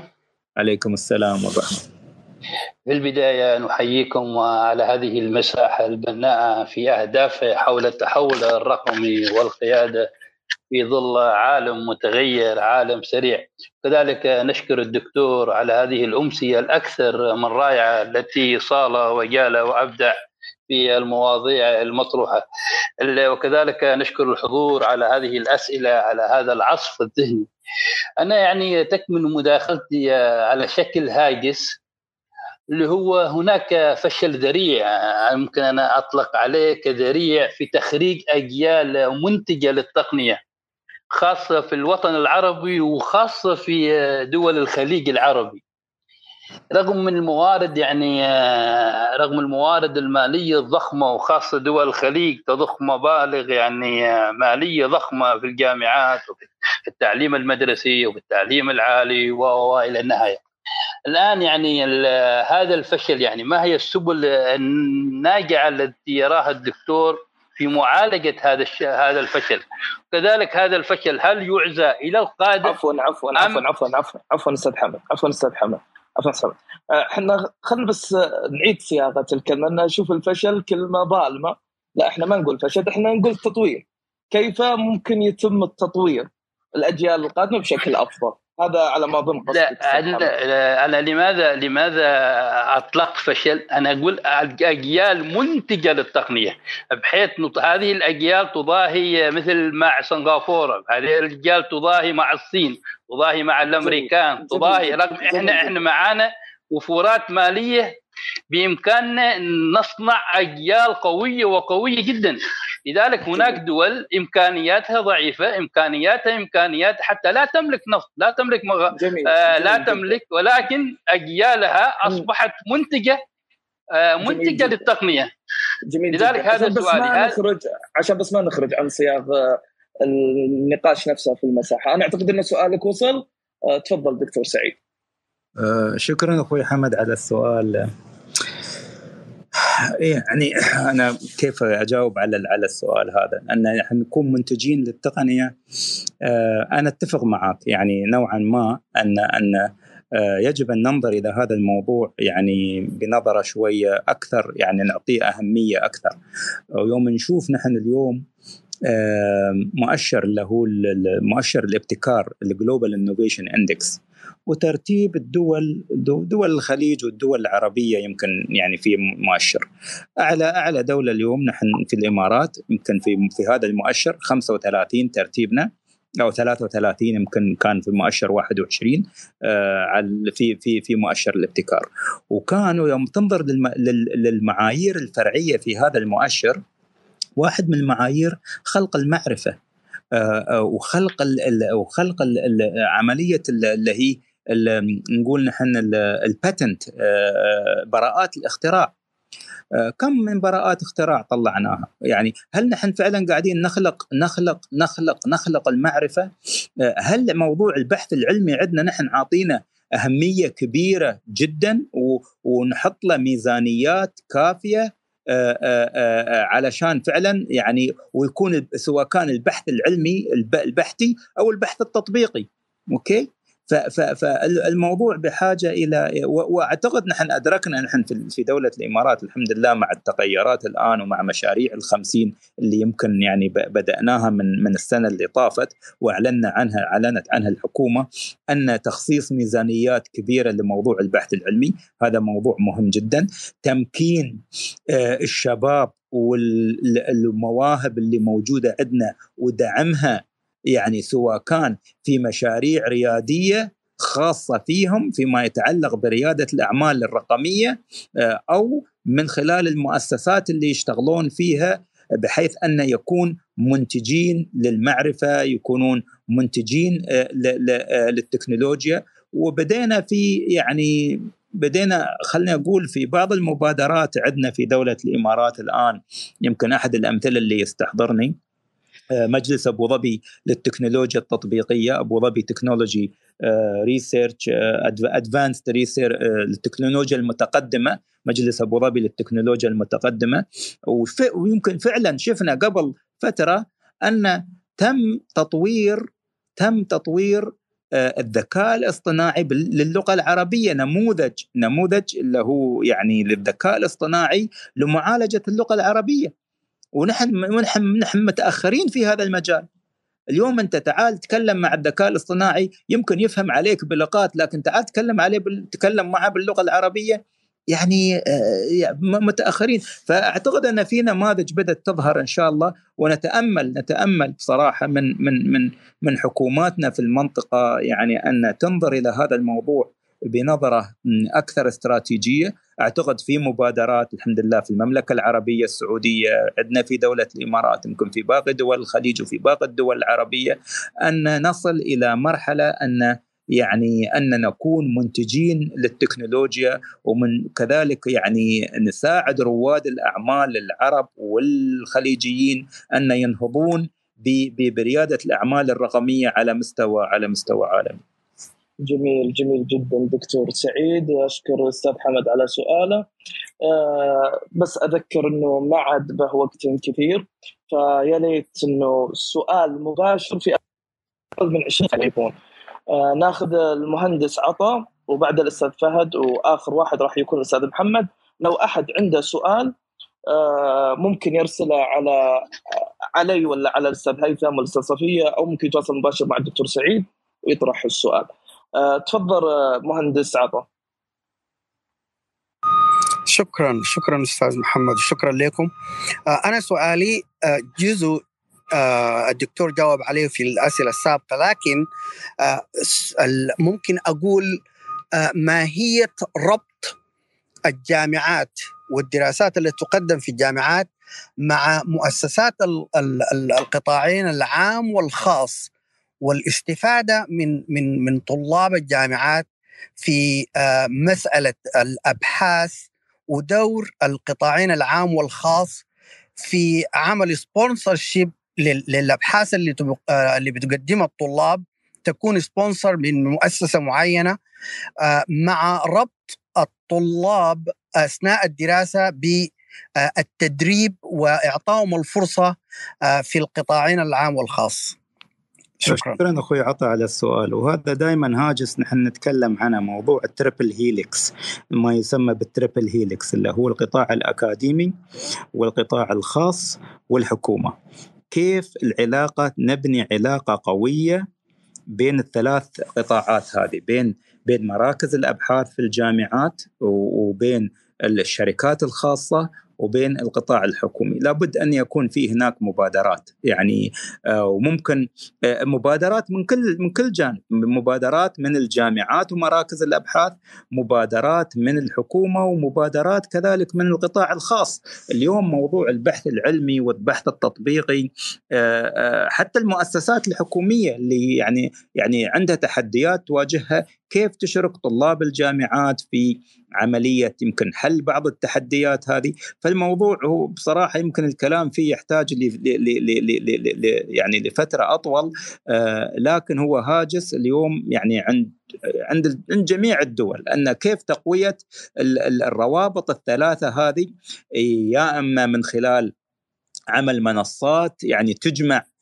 تجمع كل الستيك هولدرز هذه ويعني آه، الإعلان عن عن عن عن فرص البحث العلمي اللي تواجهها يمكن تحتاجها الشركات الخاصة أو تشتغل عليها الجامعات أو تحتاجها كذلك المؤسسات الحكومية. وإشراك الطلاب يعني فيها موضوع التدريب. اليوم التدريب اللي هو فيما يعرف بال internship آه، يعني دحين دائما نطلب من الشركات خاصة ال big tech اللي موجودة اليوم في المنطقة عندنا سواء كان في دولة الإمارات أو على مستوى العربي والخليجي وبدأت تفتح مقار لها في في دولنا الخليجية أنك جزء من ال social responsibility من المسؤولية الاجتماعية عندها أنها تطور من يعني أن توفر فرص سواء كانت فرص عمل أو فرص للتدريب للطلاب لطلاب الجامعات. ونحاول بقدر الإمكان أن نحن نستكشف الفرص ونحاول أن نعزز علاقتنا مع الشركات هذه ونحاول نستكشف فرص التدريب. أنا أعطيكم على سبيل المثال الآن قاعد عندنا في جامعة دبي نحاول نتكلم مع الشركات المتخصصة أن في موضوع الميتافيرس أن نعمل مختبر خاص للميتافيرس في الجامعة بحيث نستطيع أن نعلم الطلاب وندرب الطلاب على تقنية الميتافيرس ونشوف نعمل دراسة. هل اليوم عالم الميتافيرس اللي يتحدث عنه العالم هل هو فعلا راح يعني يساعد الطلاب على عملية التعلم ولا؟ فالموضوع بحاجة إلى يعني الشجون فيه كثيرة والحديث فيه كثير لكن أتصور أنا عملية تقويه الروابط هذه بين الثلاث قطاعات مهمة جدا.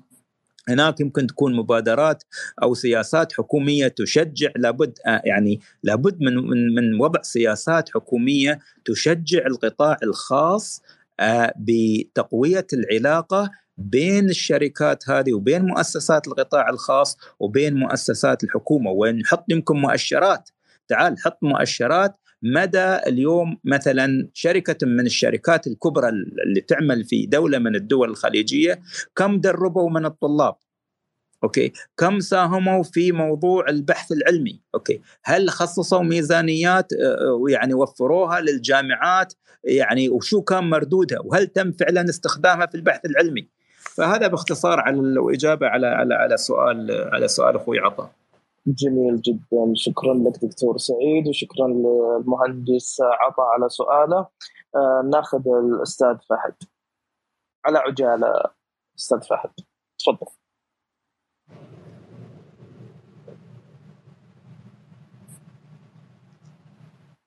أستاذ فهد تسمعني؟ يبدو إنه مش حول المايك. الآن ناخذ الاستاذ محمد الشنقيطي. تفضل أستاذ محمد. الله يجزي فضلك أستاذ محمد يمسي عليكم ويمسي على كل الإخوة والأخوات المتواجدين. أرحب أيضا بالأستاذ سعيد. وبما أن قاب قوسين أو ادنى من انتهاء الوقت. سؤالي حيكون بشكل مباشر أستاذ سعيد. تفضل كيف ترى مستقبل التحول التقني في المجال الإعلامي؟ وهل ممكن على الأمد القريب تكون هناك بعض الوظائف الإعلامية يتم الاستغناء عنها عن الكادر البشري؟ جميل سؤال حلو. يعني وهذا دائما نتكلم مع صفية في هذا الموضوع وبعد آه، ما ودنا نخسر صفية في الأمل القريب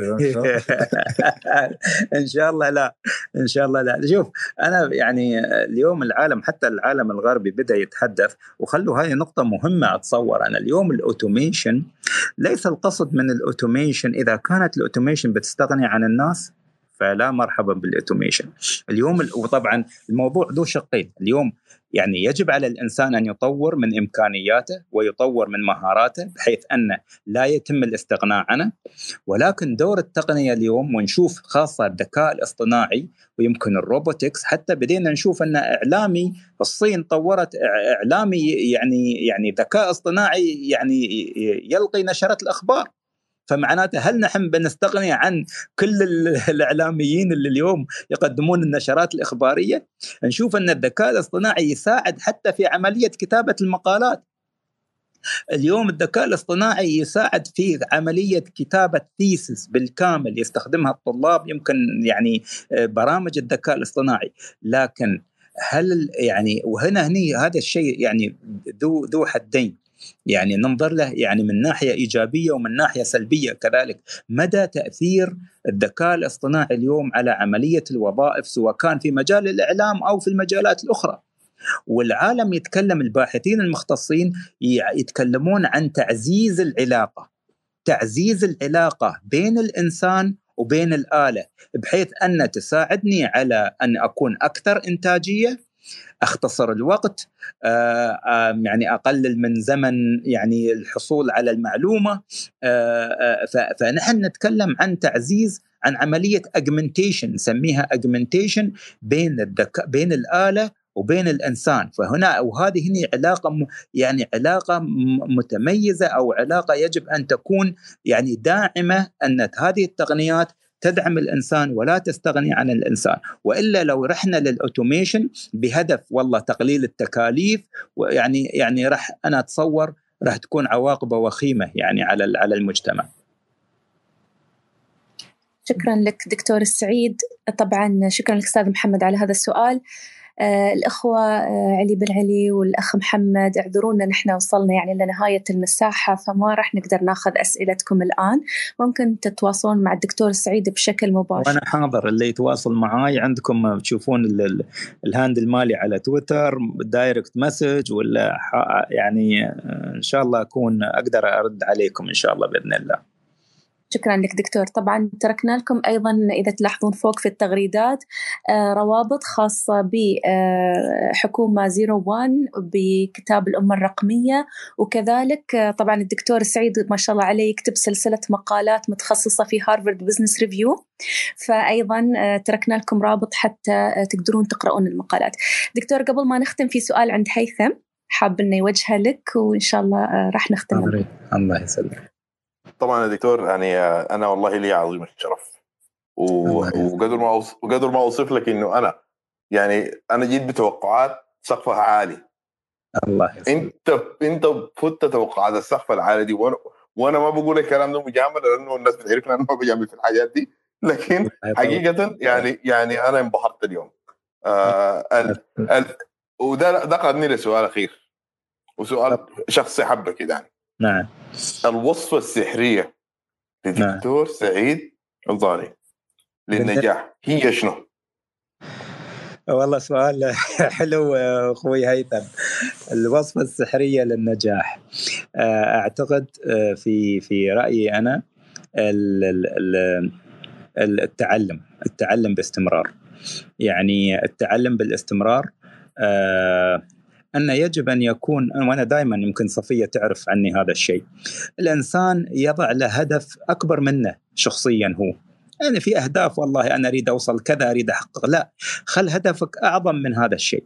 خل هدفك التأثير يعني على على على على على, الأجيال القادمة إلهام إلهام الآخرين تغيير تغيير العالم. يعني هذيل اللي مثل إيلون ماسك وبيل جيتس والجماعة هذيل وجيف بيزوس ويعني اللي يعني عندهم عندهم عندهم عندهم أهداف عالمية يعني يعني بغض النظر طبعا جانب المال والفلوس هذا حاجة ثانية. يعني لذلك إذا إذا إذا يمكن إذا حطينا أهدافنا وخليناها نسميها نحن massively transformative purpose أن يكون هدف أسعى له يكون مون شوت يوصلني للقمر يوصلني للمريخ. إذا أنا هذا كانت تطلعاتي الأشياء الثانية بتحصل. يمكن إذا ما حققت هذا الهدف الأعلى بحقق أهداف يمكن أقل منه. فدائما موضوع اللي هو التعلم مدى الحياة آه أنه ما يعني يعني العملية اللي هي أسميها أنا الجريت إنه يكون عند الإنسان عزيمة العزيمة انه يحقق. ويمكن أنا في حياتي تعلمت أشياء كثيرة من الرياضة وممكن من خلال من خلال حياتي اللي هي فعلا أعطتني يمكن هذه الأشياء اللي تخليني لما أصر على شيء أريد أريد أحققه أعمل لأجله. وهذا يمكن الشيء اللي اللي اللي اللي, اللي والنجاح قد يكون مختلف بالنسبة لكل شخص. لكن هذه هذه الوصفة اللي عندي أنا أخوي هيثم. يعطيك العافية والله يعطيك العافية. لأنه حقيقه والله إنجازات ما سهلة.